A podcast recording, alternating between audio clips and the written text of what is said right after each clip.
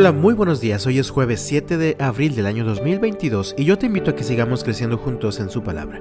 Dice la Biblia en el segundo libro de Samuel, en el capítulo 12, versículos 1 al 9. Por lo tanto, el Señor envió al profeta Natán para que le contara a David la siguiente historia. Había dos hombres en cierta ciudad, uno era rico y el otro pobre. El hombre rico poseía muchas ovejas y ganado en cantidad. El pobre no tenía nada, solo una pequeña oveja que había comprado. Él crió esa ovejita, la cual creció junto con sus hijos. La ovejita comía del mismo plato del dueño y bebía de su vaso, y él la acunaba como a una hija. Cierto día llegó una visita a la casa del hombre rico, pero en lugar de matar un animal de su propio rebaño o de su propia manada, tomó la ovejita del hombre pobre, la mató y la preparó para su invitado. Entonces David se puso furioso, tan cierto como que el Señor vive, juró, cualquier hombre que haga semejante cosa merece la muerte. Debe reparar el daño dándole al hombre pobre cuatro ovejas por la que le robó y por no haber tenido compasión. Entonces Natán le dijo a David, tú eres ese hombre. El Señor, Dios de Israel, dice, yo te ungí rey de Israel y te libré del poder de Saúl.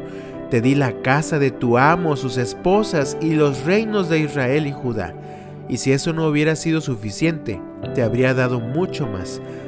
¿Por qué entonces despreciaste la palabra del Señor e hiciste este acto tan horrible?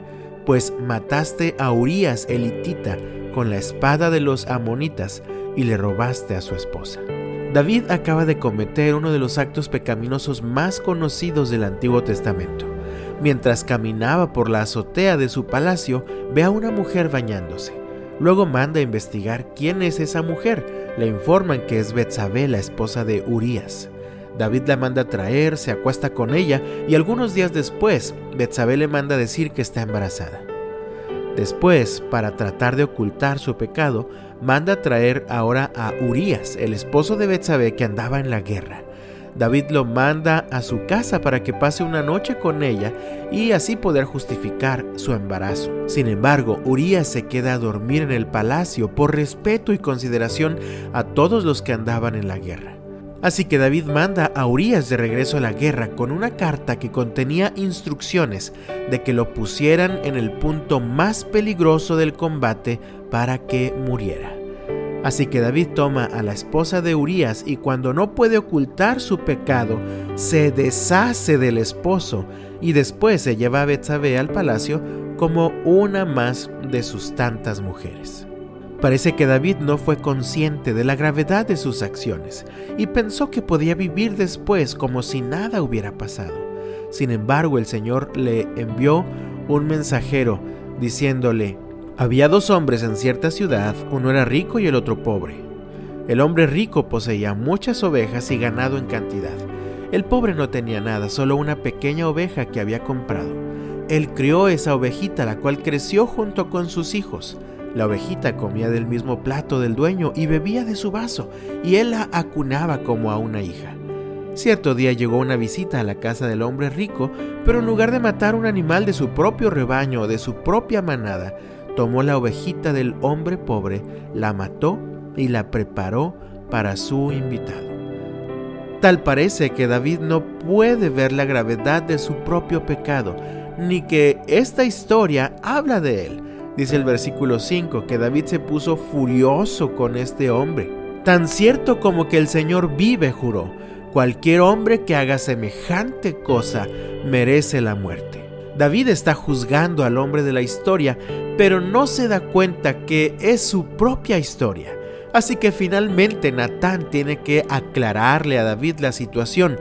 Tú eres ese hombre. Ay, es que a nosotros nos pasa lo mismo que a David cuando leemos la Biblia o escuchamos predicaciones. Es muy fácil pensar, qué bueno que aquí está el hermano fulanito escuchando esto o le voy a compartir este mensaje al hermano Menganito para que cambie esa actitud.